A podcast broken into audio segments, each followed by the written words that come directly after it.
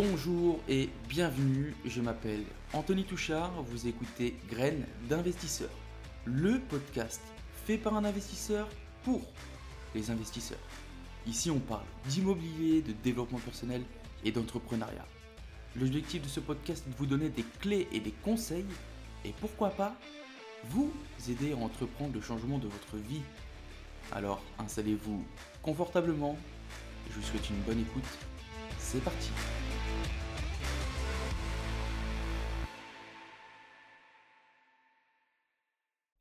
Bonjour et bienvenue tout le monde, bienvenue encore dans ce tout nouvel épisode du podcast Graines d'investisseurs, c'est Anthony et comme d'habitude, c'est toujours un plaisir de vous accueillir pour l'épisode du jour. Les amis, j'espère que vous avez la pêche. Euh, franchement, au top du top, moi je suis vraiment pas mal. Euh, ce podcast sortira jeudi au lieu de mercredi. Vous m'en excuserez les amis. Euh, j'ai été un petit peu occupé ces derniers jours. Je suis parti à Rome, euh, j'ai passé 4 jours à Rome.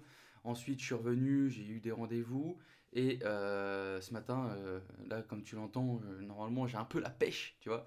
Et ce matin, en fait, j'ai eu une bonne nouvelle. C'est bon, mon prêt, mon prêt pour financer le petit immeuble de, deux petites maisons que, je vous avais parlé, et eh ben c'est bon, c'est financé. Je fais un petit fuck à Crédit Logement. Ces enfoirés qui font un petit excès de zèle. Et c'est bon, donc euh, on vient rajouter euh, deux petits biens au portefeuille, ça fait plaisir. Les offres vont être envoyées, on va rentrer dans les 11 jours, etc. etc. Donc ça fait plaisir. Je signe chez le notaire après janvier, tout simplement parce que je me suis fait avoir une fois et pas deux. Euh, la, ça m'est arrivé une fois, en fait, j'ai signé euh, un bien au mois de décembre. Et, du coup, j'avais pas du tout anticipé, mais j'ai dû payer un comptable. J'ai dû payer le comptable en plus euh, pour, pour cet achat, alors que je l'avais exploité trois semaines. Donc ça fait mal. Ça fait mal, j'avais payé, genre, il me semble, dans les 600, 600 balles. Hein. C'était quand j'ai commencé. Donc là, je me fais plus avoir on a défini une date euh, de signature chez le notaire à partir du mois de janvier pour faire une année pleine au niveau de la comptabilité. Donc c'est vraiment pas mal, franchement, je suis vraiment content. Euh, tu sais, quand, quand tu franchis des, steps comme ça, ça te fait plaisir parce que voilà, c'est concrètement, c'est là que tu dis que tu avances un peu, tu vois. Euh, surtout que ça faisait bientôt, bientôt, un, ouais, bientôt un an que j'avais, rien acheté. Donc franchement, ça fait, ça fait grave plaisir. j'ai déjà trouvé une autre affaire donc euh, ça c'est aussi un, bon, un, bon, euh, comment dire, une bonne, un good vibe, tu vois, une bonne, bonne vibe, ça fait plaisir. Euh, je reviens un peu aussi sur le l'achat, enfin le positionnement que j'avais fait sur l'achat avec la tutelle. c'est dingue, c'est dingue. J'ai aucune nouvelle, aucune nouvelle. c'est, je sais, je sais même pas quoi en dire. Franchement, je sais même pas quoi en dire. Et euh, je vous disais que j'ai trouvé une nouvelle affaire. Donc euh, la nouvelle affaire, bah, par contre, c'est un gros projet. Donc euh, ça ne sera pas un investissement perso. Ça sera sûrement un investissement avec, avec mon meilleur ami. parce que c'est un gros projet. on, est sur, on est sur un beau bâtiment qui fait, qui fait dans les 350-380 mètres carrés. Alors j'ai pas encore visité les amis. je m'avance un petit peu mais euh, là, en fait, en ce moment, j'ai pas le temps de remonter dans le nord. Donc, c'est euh, quelque chose que je vais aller visiter une fois que je remonterai dans le nord. Il faut savoir que c'est euh, un bien qui est déjà affiché depuis un certain temps. Donc franchement, je m'en fais pas, je me fais pas de, soucis sur la disponibilité du bien. J'irai le visiter quand je serai dans le nord, quoi. Mais ça fait plaisir, ça fait plaisir, on avance. J'espère que de votre côté aussi, ça avance, les amis. On recherche, on contacte les agents immobiliers, on part en visite et on fait des fucking offres. Voilà. Bon, on commence tout de suite par l'actualité immobilière de la semaine. Il n'y a pas grand chose. Euh, j'ai pris deux actualités parce que c'est un peu calme en ce moment. À part vous dire à chaque fois ce que je vous dis toutes les semaines, que le marché, etc. etc. Donc, première actualité immobilière de la semaine. Le champion de la colocation subit a écopé d'un an de prison ferme, euh, d'un an de prison avec sursis. Est-ce que vous vous souvenez, je vous avais parlé euh, de, cette personne il y a quelques temps, au travers du podcast. C'était le, vendeur de sommeil, enfin le ouais, je sais même pas comment l'appeler, le malfrat de l'immobilier, qui qui était à Grigny, qui avait loué des logements 6 chambres à plus de 15, 17 personnes, etc. Donc son jugement est tombé mardi et le tribunal a fustigé la délinquance économique préméditée et organisée de ce cadre qui s'est constitué un patrimoine important au détriment de l'intérêt général. En répression, il lui a infligé un an de prison avec sursis, 100 000 euros d'amende, soit, tenez-vous bien les amis, soit moins de 4% de son patrimoine. Euh, c'est plutôt pas mal. Donc il a euh, donc 100 000 euros d'amende qui représentent moins de 4% de son patrimoine et 5 ans d'interdiction de, euh, toute activité de location immobilière. Et ils ont confisqué un des appartements qui était visé par l'affaire. Bon, moins de 4% de son, patrimoine, je vous laisse faire le calcul les amis. je pense qu'il n'est pas à plaindre. Voilà.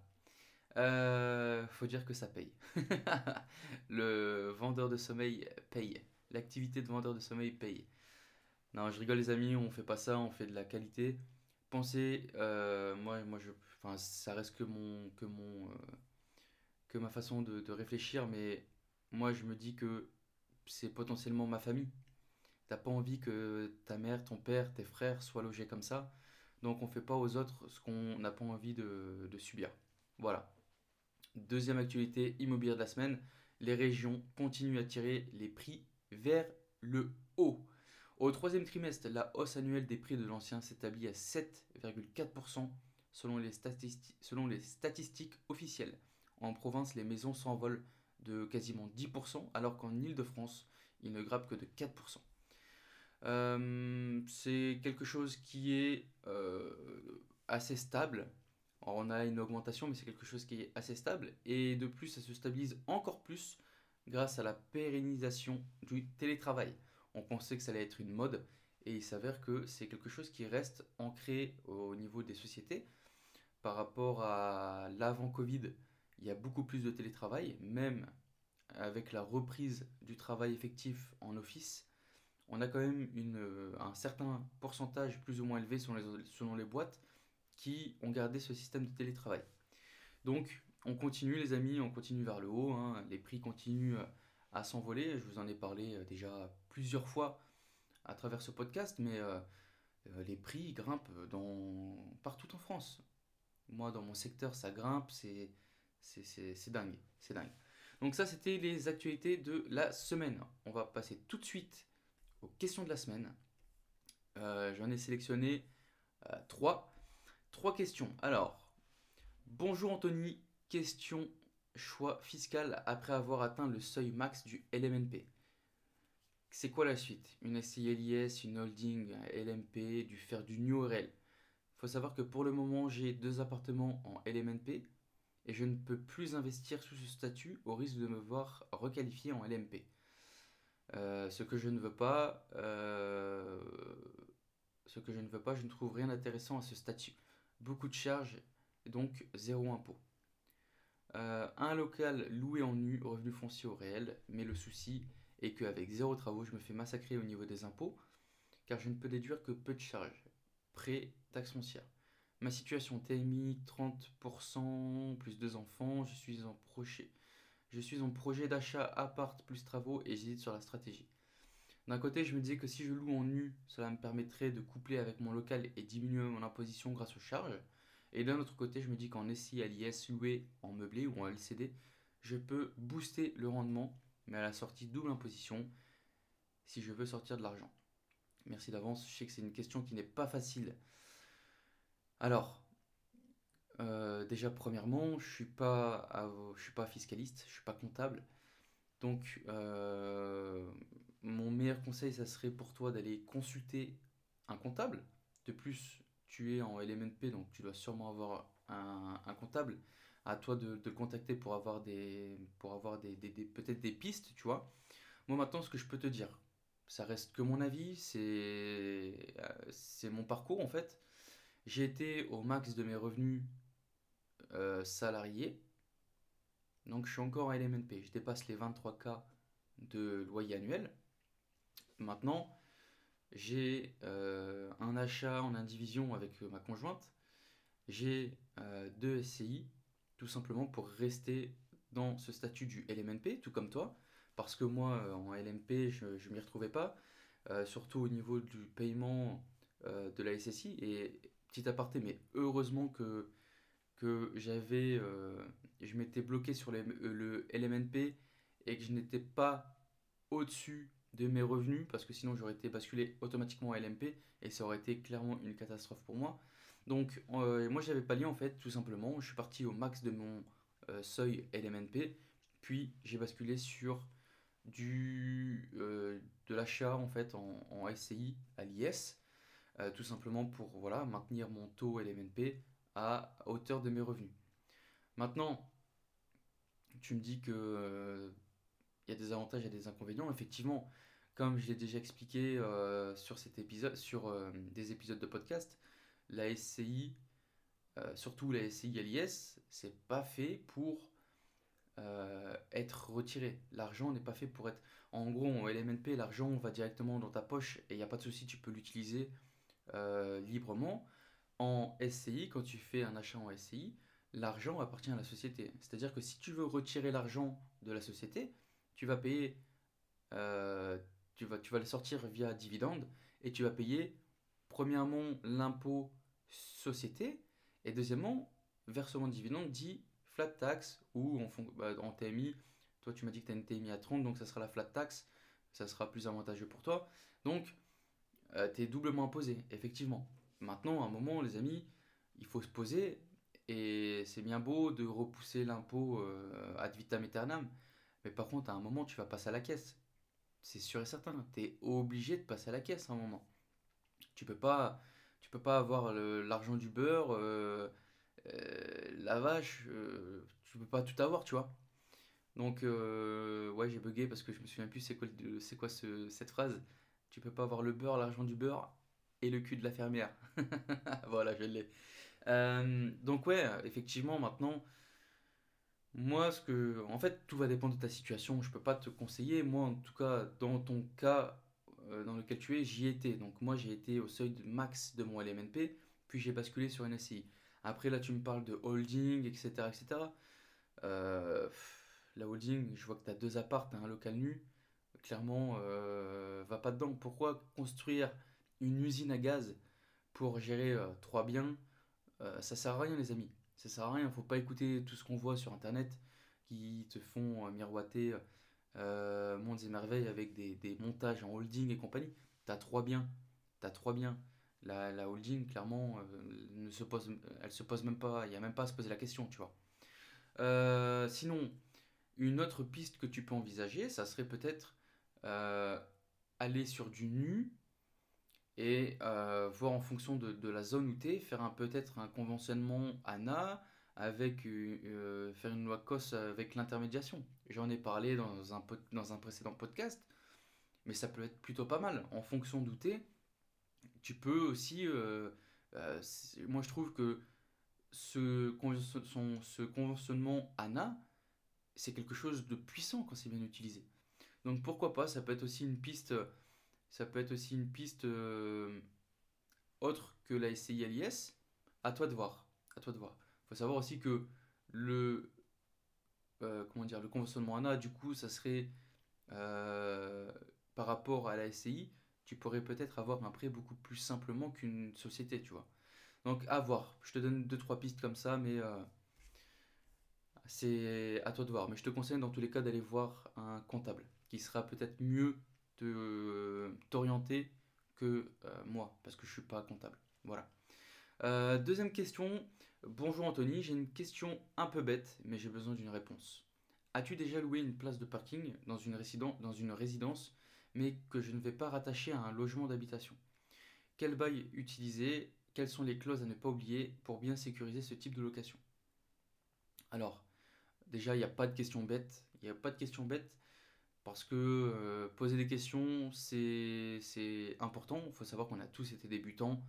Euh, même le plus calé d'entre nous a été un jour débutant. et lui aussi a posé des questions. Et vaut mieux poser une question que tu considères bête que faire de la merde et euh, te mettre dans la merde, clairement. Donc, moi personnellement, j'ai jamais loué de parking solo. J'ai pas de parking à proprement parler. J'ai toujours loué des parkings en fait avec, avec des logements. J'ai jamais loué de, de place de parking solo. Par contre, je sais que sur Buy Facile, tu tapes Buy Facile sur, sur Google, tu vas tomber sur un site, ils ont des beaux euh, spécial parking. Donc euh, va voir, je ne sais pas réellement quelle clause, euh, vraiment quelle clause mettre, intégrer vraiment dedans. Je pense que ça doit être quand même des clauses qui sont assez, assez comment dire, standard par rapport à des baux de location, je pense. Hein, je mets des petits guillemets, mais à, vérifier. Et par contre, j'ai envie de faire une petite aparté. Je sais juste que le parking, c'est si jamais tu as un impayé, c'est quand même beaucoup plus simple à récupérer qu'un logement. Parce que tu ouvres ton parking, tu fous tout dehors et basta. Euh, alors je sais pas si c'est légal, je pense pas, mais, mais par contre c'est beaucoup plus simple. Parce que va virer quelqu'un, euh, c'est laisse tomber. Euh, dernière question. Hello, déjà premièrement je voulais te remercier pour les podcasts chaque semaine. J'attends le mercredi avec impatience. Bah écoute ça me fait grave plaisir. Alors déjà je vais m'excuser parce que, euh, comme par hasard, le podcast d'aujourd'hui sort pas mercredi mais sort jeudi. Du coup, ta question, j'ai une question à laquelle je ne trouve pas vraiment de réponse. Peut-on passer en charge en LMP J'ai trois colocations, un ordinateur et un téléphone. Ça m'arrangerait car j'ai besoin de créer de la charge. Et si c'est pas possible, je pourrais éventuellement les mettre sur une autre structure mais en société. Alors, oui, tu peux. Tu peux, tu peux soit les passer en charge, soit en amortissement.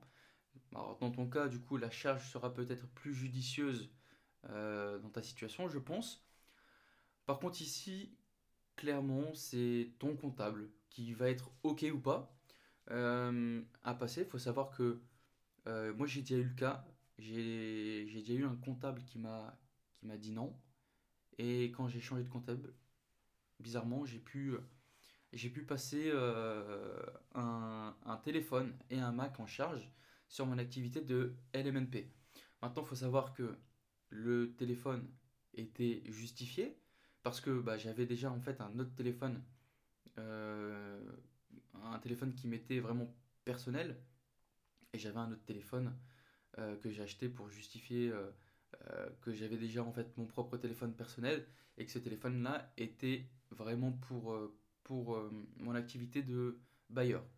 Le Mac était en partie aussi pour la gestion. Au final, c'est un Mac que j'utilise tous les jours, mais par contre, c'est vrai qu'il me, sert dans ma gestion euh, au jour le jour. C'est-à-dire que euh, ce Mac-là me sert à faire les quittances, me sert à faire mes recherches de biens immobiliers, me sert à faire plein de recherches par rapport à l'immobilier, me sert à faire les baux, à plein de choses. Maintenant, tu as deux biens, euh, non, ça risque pas de passer. Je, pense pas. Tu vas peut-être pouvoir euh, faire passer ton, ton abonnement téléphonique. Et encore, par contre, faire passer un téléphone et faire passer un PC, il faut quand même justifier une activité plus ou moins grosse. Euh, me demande pas de chiffres parce que je pourrais pas te dire vraiment. Il y a pas, c'est pas écrit euh, dans le marbre. Mais par contre, oui, c'est possible. Euh, écoute, là, tu as trois colocs. Trois colocs. Moi, je pense que ça peut passer. Après, il faut en parler à ton comptable. Il n'y a pas de secret. De toute façon, c'est lui qui va décider si oui ou non. tu peux faire un petit peu le forcing. Hein, moi, je me souviens qu'à la base, c'était non. Et puis, j'ai dit, je lui ai expliqué un peu ce que je faisais avec le, le Mac. Il m'a dit, ouais, ok. Et j'ai fait passer le Mac en amortissement. Alors le Mac est passé en, est passé en, en amortissement sur euh, 3 ans ou 4 ans. Euh, J'ai plus les chiffres en tête, mais je pense qu'il est passé sur 3 ans. Euh, le téléphone a été passé en, en charge, il me semble par contre. J'ai plus les, chiffres en tête, mais en tout cas voilà. Une réponse à ta question, c'est oui, euh, mais sous, sous condition. Si tu as un ou deux biens, ça passe pas. Par contre, voilà, si tu as 10, 20 biens, c'est clair et net que ça va passer. Ça fait partie intégrante de ton activité de bailleur. Voilà les amis, c'était pour euh, les questions de la semaine. En tout cas, euh, n'hésitez pas, si vous avez des questions, vous aussi, vous pouvez me contacter. J'ai mis euh, dans toutes les descriptions du podcast, vous avez toutes les adresses de contact. J'ai mon Instagram où je suis le plus présent. Vous pouvez me contacter dessus, Anthony-du-bas THRD. Vous m'envoyez vos questions, vos sujets, etc. etc. Et du coup, j'en profite aussi. Euh, donnez-moi des sujets qui vous intéressent, les amis. Tout simplement parce que euh, j'ai l'impression d'avoir fait un petit peu le tour de toutes les questions, de tous les sujets. Alors, je suis peut-être passé au travers de certains sujets, mais par contre, voilà, si vous avez des questions, vous avez envie d'éclaircir certains sujets, que ce soit en immobilier, en bourse, en quoi que ce soit, n'hésitez pas, vous me posez vos questions, vous, vous m'orientez sur des sujets, moi je fais ma petite recherche et je vous fais des podcasts avec plaisir. J'en profite aussi pour vous faire un rappel. Le podcast se référence uniquement grâce à vous, euh, les amis. N'hésitez pas à en parler autour de vous. Allez sur euh, Apple Podcast, n'hésitez pas à mettre un 5 étoiles et un petit commentaire. Ça me fera grave plaisir. Donc du coup, on va passer tout de suite au sujet du jour. Le sujet du jour, c'est comment négocier. Parce que je sais que la négociation, c'est quelque chose euh, qui est craint par une partie, voire même par tout le monde au début. Et on va voir quelques, euh, quelques points dans quel cas négocier et surtout comment. Donc je vais vous donner plusieurs euh, bullet points. Il y en a à peu près, il me semble, j'en ai 5. 5 ou 6, il y en a même 7 je crois. et on commence tout de suite du coup. Euh, première chose importante, il faut toujours avoir une justification. Il faut savoir que sans justification, on a moins de chances de réussir à avoir quoi que ce soit. Alors que si tu avances des points concrets en disant bon voilà, c'est vrai que il y a ça, donc ça, etc. etc. Tu as plus de chances de réussir à négocier que si tu viens, tu négocies sans apporter d'argument. Un petit exemple tu visites un bien, ce bien est, plutôt euh, relativement propre, il est à 100 000, et toi tu décides de faire une offre à 90 000. Si tu viens comme ça, tu lui dis, je vous propose 90 000, il y a de grandes chances que soit tu te fasses euh, bouler, clairement, soit que tu aies une, négociation vers ta, ton offre, alors que si tu viens prouver par A plus B, je fais une offre à 90 000 tout simplement parce que il y a ça, ça, ça, ça, ton offre deux fois, trois fois, dix fois plus de, de chances d'être acceptée avec une négociation que, euh, si tu viens comme ça sans, sans poser de justification. Ça paraît logique, mais il faut savoir que euh, c'est y, en a qui, proposent les mecs c'est des mousquetaires. Ils arrivent pas je te propose ça. Ah tu veux pas? Eh ben vas-y. Limite euh, ils cheat dessus tu vois donc ça c'est hyper important. Il faut quand tu négocies il faut toujours justifier ton offre. Deuxième point deuxième point pardon hyper important c'est le timing. Pour moi le timing c'est un point qui est hyper important parce qu'un vendeur qui vient tout juste de mettre son bien en vente, qui a envie de vendre à son prix, ils ont défini un prix, tu vois, quand, quand l'agent immobilier vient estimer son bien, ils se mettent d'accord sur un prix. Dans la tête du vendeur, il a un certain prix. Et lui, il a envie, tu vois, il va pas accepter euh, une négociation directement parce que tout simplement, il a envie de voir diverses offres. Il a envie de voir combien il a de visites, et surtout combien il va avoir d'offres, tu vois. Alors que si toi tu viens directement, euh, pap, t'envoies la sauce et euh, tu lui lâches un, un, moins, moins 10, moins 15%, tu vas pas, tu vas pas être, euh, tu vois. Et donc le, le timing, il a vraiment un impact. Parce que entre le vendeur qui vient juste de mettre son bien en vente, il y a très peu de chances qu'il accepte une négociation. Mais par contre, les biens qui sont sur le marché depuis plus de 4 mois, tu sais que tu peux commencer à négocier. Plus de 6 mois, 1 an, tu comprends qu'il y a quelque chose qui ne va pas avec euh, le bien en question, et donc il va avoir une négociation plus ou moins importante. Donc le timing a vraiment un impact en fait sur la négociation. Et il y a aussi un point, il faut se mettre aussi à la place du vendeur. Parce que t'as pas envie de mettre ton bien en vente et de dire ok bah je vais le vendre directement en dessous du prix affiché. Mets-toi à la place du vendeur. T'as as, mis ton, ton bien en vente à 100 000. T'as pas envie qu'il y ait quelqu'un qui arrive et direct qui dit ok 80 000. T'as pas envie de le vendre à 80 000 parce qu'il a été estimé à 100 000. Donc il faut sentir en fait quand tu peux demander des choses et tout ça c'est une question de timing. Et puis au niveau de la négociation, ça s'apporte pas, t'arrives pas avec euh, comme ça, tu vois. C'est quelque chose qui se prépare. Quand est-ce que tu fais les choses? Euh, Première visite, deuxième visite, et tout ça, ça marche au feeling.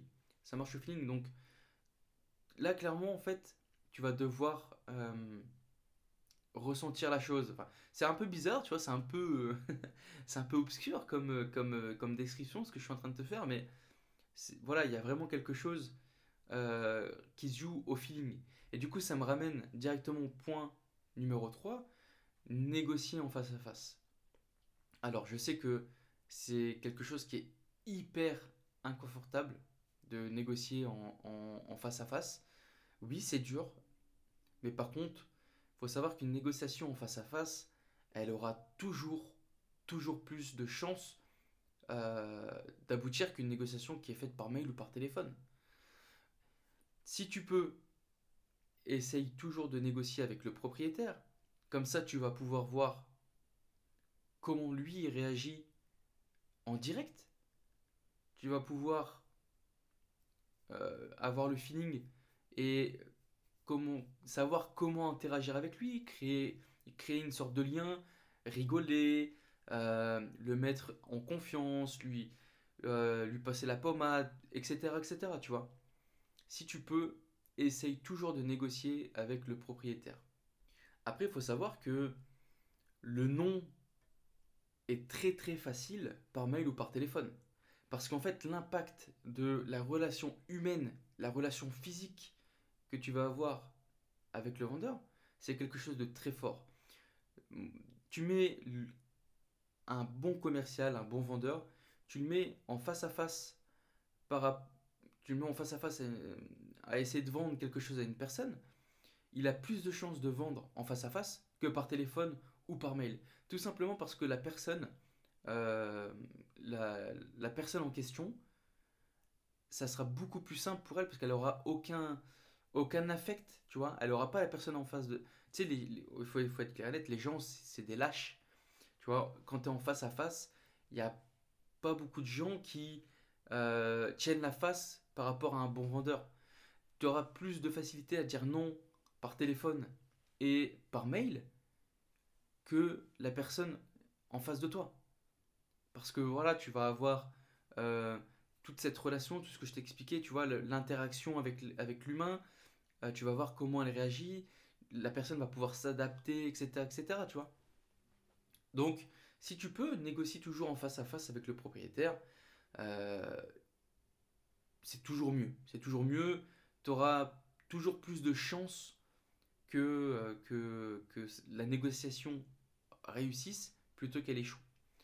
Après, je reviens sur le point que je vous ai dit juste avant, mais il faut toujours avoir des justifications, des travaux, de l'isolation, de l'humidité, un agencement à revoir. Et c'est à vous de mettre le doigt dessus et de l'apporter tout doucement dans la conversation. N'y va pas en frontal. Si tu vas en frontal, tu vas te mettre une balle dans le pied, ça sert à rien, tu vas brusquer tout le monde. Alors, maintenant, si tu es face à l'agent immobilier, là, il n'y a, a, pas de problème, hein. c'est l'agent immobilier qui va faire tampon, qui va prendre tous tes arguments, qui va les, euh, les redisposer d'une manière différente pour l'amener au vendeur.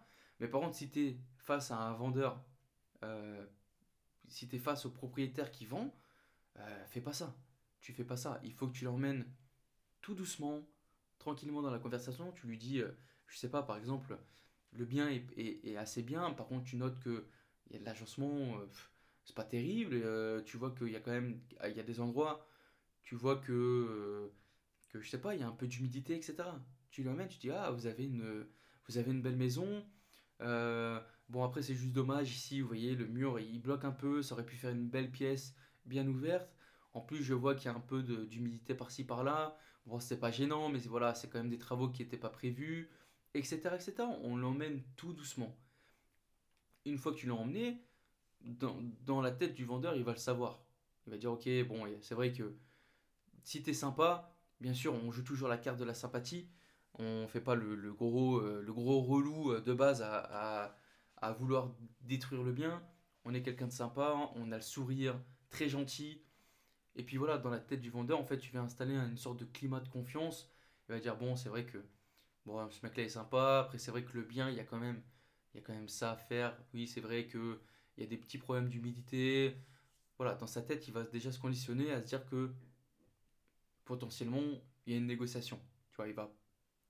Après, si il est euh, ferme, il va te le dire tout de suite tu, vas le savoir très très vite que ça marche pas.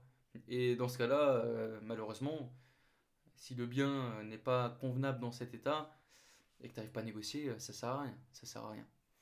Euh, autre point, il y a toujours des choses à demander. Là, on va plus aller dans la négociation bancaire, mais ça sert à rien de négocier le taux.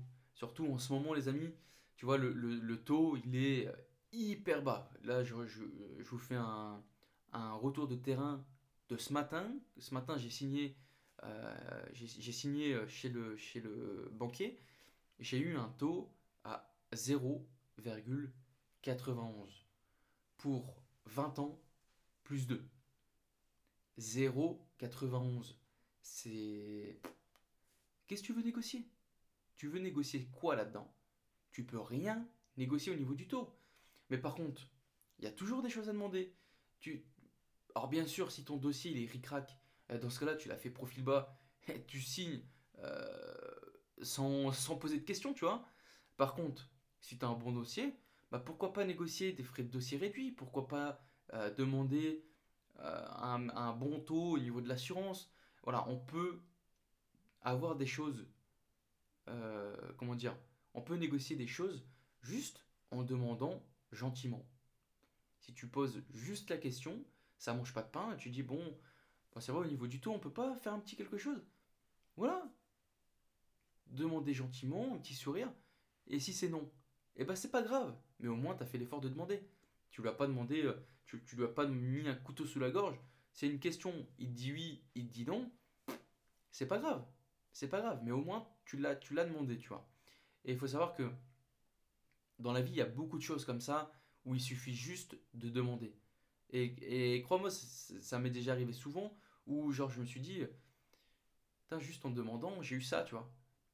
Comme, euh, comme euh, attends, c'est quoi le dernier exemple que j'ai euh, J'ai un exemple en tête, mais je sais plus c'est sur quoi. Ouais, j'ai acheté un truc d'occasion. J'ai acheté un truc d'occasion. Et tu sais, moi quand c'est quand je trouve que vraiment c'est bon prix, je négocie pas, tu vois. Je, je suis pas le genre de mec à, à demander euh, le truc il est à, 10 balles, ça, je, voilà, je veux pas négocier. C'est le bon prix, c'est le bon prix. Et euh, bon, une fois, on était sur un produit qui était à plus de 100 balles, tu vois. Et je lui dis, bon, mais vraiment comme ça, hein, juste, euh, je m'attendais pas. je lui dis, bon, au niveau du prix, c'est ferme il me dit non, bah allez, euh, je te donne 10 balles. Il m'a fait 10 euros de réduction juste en lui posant la question. Il m'aurait dit non, je l'aurais pris quand même. Mais tu vois, juste en posant la question, il peut arriver aussi des, bonnes choses. Et pour en revenir sur la négociation bancaire, euh, les filles, vous avez l'avantage. Vous avez l'avantage clairement.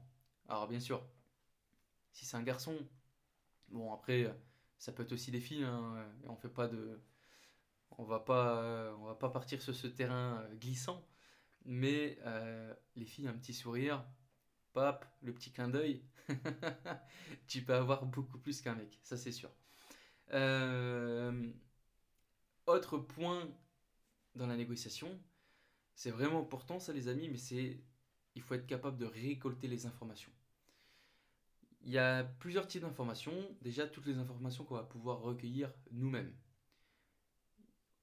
quand l'information vient de nous, on sait très bien que nos infos, elles sont sûres. On sait très bien que les informations que nous, on aura recherchées, elles sont de qualité, elles, ont de la valeur. Parce qu'on ne va pas chercher une information juste pour nous, euh, pour nous contenter, tu vois. Alors que toutes les informations qui viennent de l'agent IMO, toutes les informations qui viennent de, du voisinage, etc., il faut toujours vérifier par nous-mêmes. Et ça, je vous le dis à travers les podcasts, quand je vous annonce des choses, il ne faut croire personne sur parole, vous devez toujours vérifier par vous-même. Par exemple, je te donne un exemple. Par exemple, je te donne un, exemple. Super. Euh, je vous donne un exemple. L'agent immobilier va te dire que c'est un secteur calme, etc. C'est super. Et puis toi, tu te rends compte que euh, tu viens deux heures à l'avance pour voir le, pour voir le comment dire le, voisinage, etc. Voir l'ambiance du quartier. Puis tu te rends compte en fait devant l'immeuble que tu vas visiter, euh, il y a plein de merde par terre, il y a du squat, tu vois des, des bouteilles de bière, etc. etc.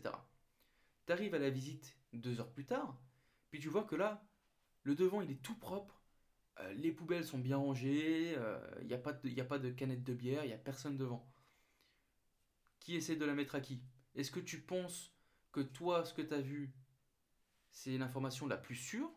Ou est-ce que l'information la plus sûre, c'est celle que, quand tu arrives à l'heure de la visite, tout a changé? Clairement, c'est la tienne. Donc, l'information que nous, on va récolter aura toujours plus de valeur que l'information euh, d'une personne tierce. Ensuite, quel type d'information on peut, c'est même pas on peut, quel type d'information on doit récolter? Le prix du marché.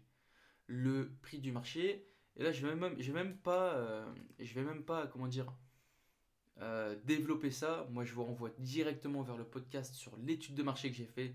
C'est un podcast où il y a plein de pépites dedans. Je vous donne plein de tips pour vous faire une étude de marché hyper calée. Donc je vous, je vous renvoie vers ce podcast. C'est un des premiers podcasts, il me semble. On est dans, je crois, dans les dix premiers épisodes. Je vous ai fait cet épisode, euh, enfin ce podcast sur ce sujet. Donc euh, je vous envoie euh, vers, ce, vers ce podcast, le réécouter. Il y a plein de tips. Vous devez aussi quantifier le prix d'achat maximum et ne pas y déroger. Ça c'est sûr et certain. Et vous devez aussi budgétiser le montant des travaux. Pareil, les travaux, je vous ai fait un podcast dessus. N'hésitez pas à aller le réécouter. Euh, quel autre type d'information on doit récolter? Le prix de vente une fois rénové. Tout simplement parce que en France, il me semble que, euh, en tout cas pour nous les investisseurs, un bien est gardé entre 5 et 7 ans. Tous les 5 et 7 ans, le bien est revendu. C'est pas il faut pas que tu achètes euh, tip top et puis euh, une fois que tu vas le revendre, tu te rends compte que bah, tu es obligé de le vendre moins cher que, tu, que tu l'as acheté. Ça joue pas. Ça joue pas, ça veut dire que tu auras mal acheté. Donc le prix de revente une fois rénové est hyper important. Ensuite, quel autre type d'information récolter? Les motivations du vendeur. Pourquoi il vend? Est-ce qu'il y a plusieurs vendeurs? Est-ce qu'il a encore un crédit? La date d'achat? Pourquoi il vend maintenant? Pourquoi est-ce qu'il vend? Est-ce qu'il est pressé? Est-ce qu'il a le temps? Euh, Ça peut sembler dur à récolter ce type d'informations, mais par contre, je vous le dis, au fil d'une discussion, ça, s'obtient euh, facilement. Du genre, euh, ah oui, ok, bon, on voit que, je sais pas, il y, a ça, ça. ça fait combien de temps que, que vous l'avez ce bien? D'accord? donc, déjà juste de savoir combien de temps il a ce bien, on va automatiquement savoir combien de crédits il lui reste. En général, 15, 20 ans, c'est la moyenne des, crédits en France. Voilà, si tout le mec te dit on est en 2021, il l'a acheté en 2005, tu dis qu'il lui reste 5 ans, grosso modo. Pourquoi il vend? Bah tiens, euh, il quitte la région? Ah, ok, il quitte la région, il a déjà un autre logement, etc. Au fil d'une discussion, ça se place facilement. Il faut savoir que plus on en sait, plus on a de la data, plus on a de l'info, plus on est puissant au niveau de la négociation. Maintenant, je vais vous donner un peu euh, diverses situations, enfin les meilleures même, les meilleures situations pour négocier. Il y en a plusieurs.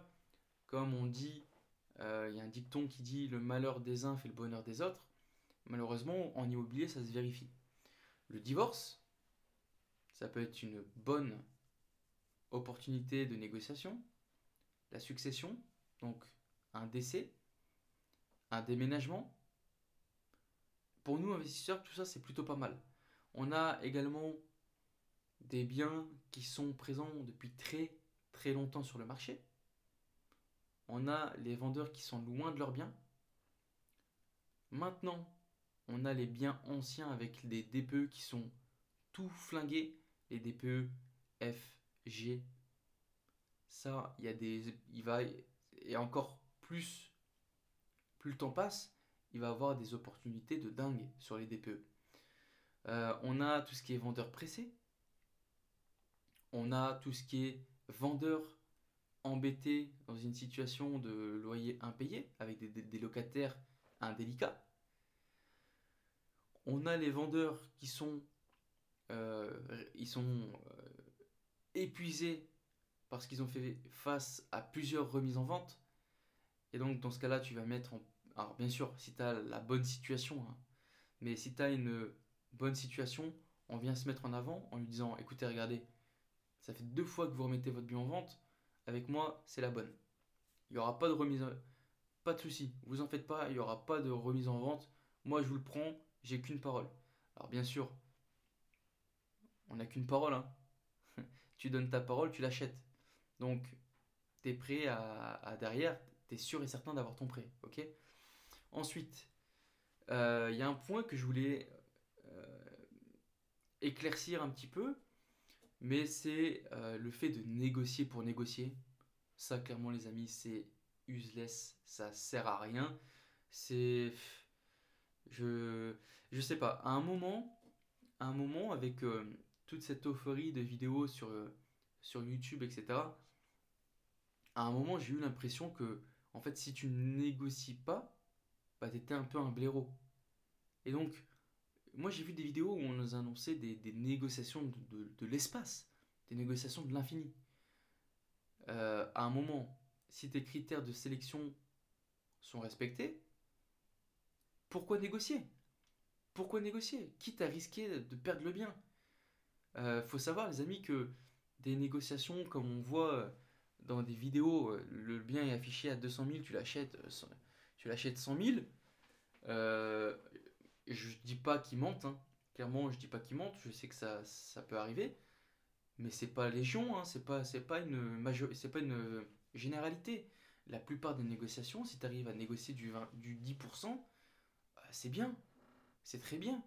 Donc, commence pas à te mettre dans la tête que tu vas péter le prix en deux, tu vas faire du moins 50 et compagnie. Je te dis pas que c'est impossible, mais c'est très rare.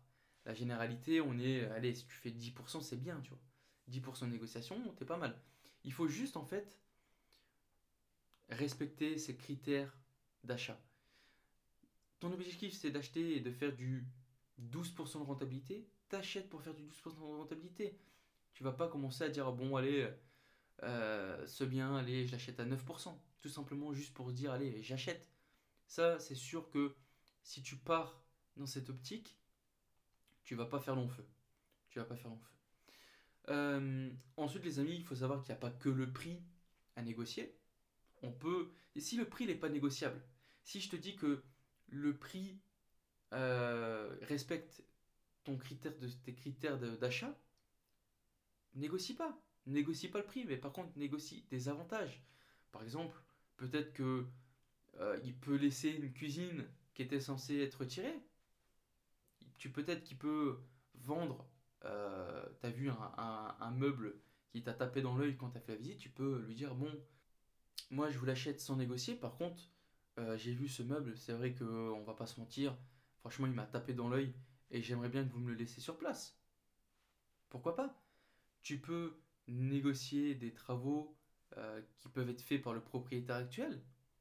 Tu peux négocier le séquestre. Tu peux peut-être négocier une mise à disposition des, clés lors de la signature des offres de prêt pour que tu puisses anticiper les travaux, faire commencer à faire venir deux trois artisans, etc., etc. Voilà, il n'y a pas que le prix qui est à négocier. Il y a tout un univers au-delà du prix que tu peux avoir des, tu peux négocier des avantages. Euh, voilà les amis, hein, je pense qu'on a fait le tour un peu sur la, sur la négociation. C'est déjà un beau, euh, un, beau petit pavé.